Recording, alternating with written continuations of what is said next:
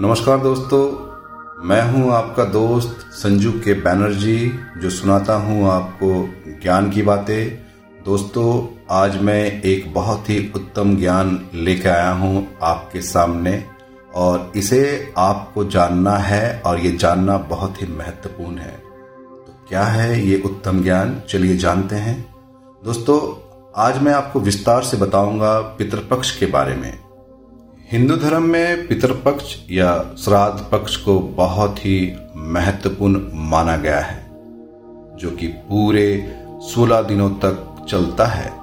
इस दौरान पितरों का श्राद्ध, तर्पण और पिंडदान करने का विधान है। मान्यता है कि पितृपक्ष में किए श्राद्ध कर्म से पितर तृप्त होते हैं और पितरों का ऋण उतरता है। पंचांग के अनुसार हर साल भद्रपाद माह की पूर्णिमा तिथि से लेकर अश्विन अमावस्या तक पितृपक्ष होता है और इन 16 दिनों में पूर्वजों के निमित्त श्राद्ध किए जाते हैं। इस साल पितृपक्ष 29 सितंबर 2023 से शुरू हो चुका है, जो कि 14 अक्टूबर को इसकी समाप्ति होगी। पितरपक्ष को लेकर हिंदू धर्म में ऐसी मान्यता है कि इस समय पितृ धरती लोक पर आते हैं और किसी न किसी रूप में अपने परिजनों के आसपास रहते हैं। इसलिए इस समय श्राद्ध करने का विधान है। श्राद्ध के लिए सोलह तिथियाँ बताई गई है।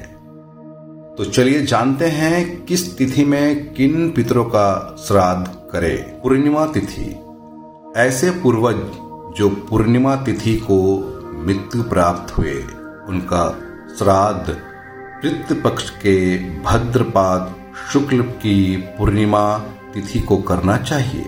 इसे प्रोष्टापदी पूर्णिमा के नाम से भी जाना जाता है। पहला श्राद्ध, जिनकी मृत्यु किसी भी माह के शुक्ल पक्ष या कृष्ण पक्ष की प्रतिपदा तिथि के दिन हुई हो, उनका श्राद्ध पितृपक्ष की इसी तिथि को किया जाता है। इसके साथ ही प्रतिपदा श्राद्ध पर ननिहाल के परिवार में कोई श्राद्ध करने वाला नहीं हो या उनके मृत्यु की तिथि ज्ञात ना हो तो भी आप श्राद्ध प्रतिपदा तिथि में उनका श्राद्ध कर सकते हैं। द्वितीय श्राद्ध जिनकी पूर्वज की मृत्यु किसी भी महीने के शुक्ल पक्ष या कृष्ण पक्ष की द्वितीय तिथि में हुई हो, उनका श्राद्ध इसी दिन किया जाता है। तीसरा श्राद्ध, जिनकी मृत्यु कृष्ण पक्ष या शुक्ल पक्ष की तृतीया तिथि के दिन होती है, उनका श्राद्ध तृतीया तिथि को करने का विधान है। इसे महाभरणी भी कहा जाता है। चौथा श्राद्ध शुक्ल पक्ष या कृष्ण पक्ष में से चतुर्थी तिथि में जिनकी मृत्यु होती है, उनका श्राद्ध पितृपक्ष की चतुर्थ तिथि को किया जाता है। पांचवा श्राद्ध, ऐसे पूर्वजों की जिनकी मृत्यु अविवाहिता के रूप में होती है, उनका श्राद्ध पंचमी तिथि में किया जाता है, या दिन कुआरे पितरों के श्राद्ध के लिए समर्पित होता है।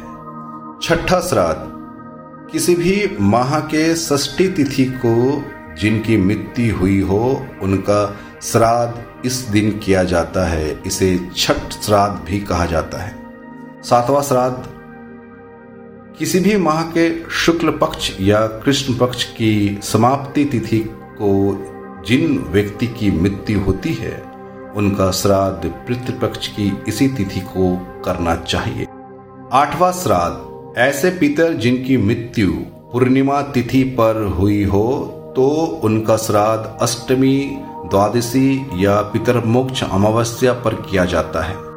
नवमी श्राद्ध, माता के मृत्यु तिथि के अनुसार श्राद्ध ना करके नौमी तिथि पर उनका श्राद्ध करना चाहिए।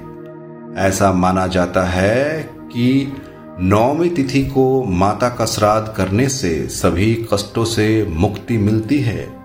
वही जिन महिलाओं की मृत्यु तिथि याद ना हो, उनका श्राद्ध भी नौमी तिथि को किया जा सकता है। दसवीं श्राद्ध।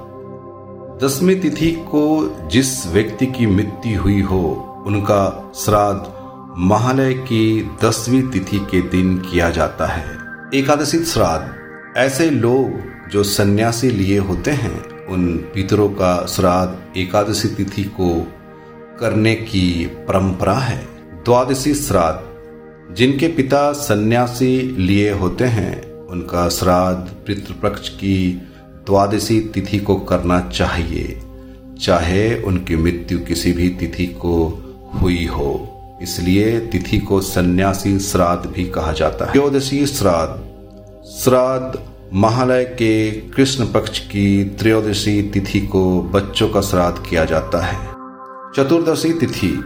ऐसे लोग जिनकी अकाल मृत्यु हुई हो, जैसे आग से जलने, शास्त्रों के आघात से विस्फान से, दुर्घटना से या जल में डूबने से हुई हो, उनका श्राद्ध चतुर्दशी तिथि को करना चाहिए।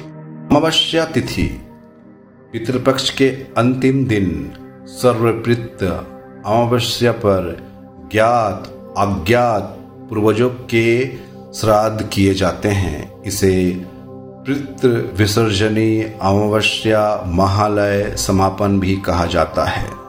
अब जानते हैं श्राद्ध से जुड़े कुछ महत्वपूर्ण बातें। हर व्यक्ति को अपने पूर्व के तीन पीढ़ियाँ, पिता, दादा, परदादा और नाना नानी का श्राद्ध करना चाहिए।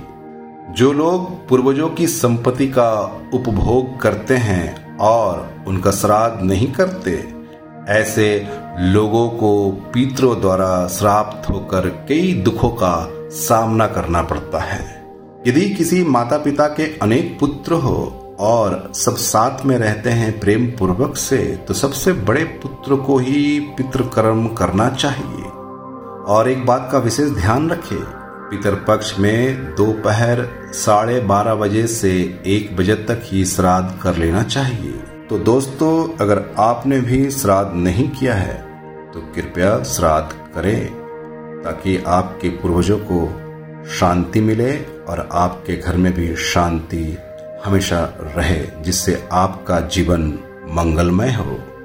दोस्तों मैं अपनी वाणी को यहीं विराम देता हूँ। मैं जल्द लौटूँगा एक और नई मैं हूँ आपका दोस्त संजू के बैनर्जी जो सुनाता हूँ आपको ज्ञान की बातें।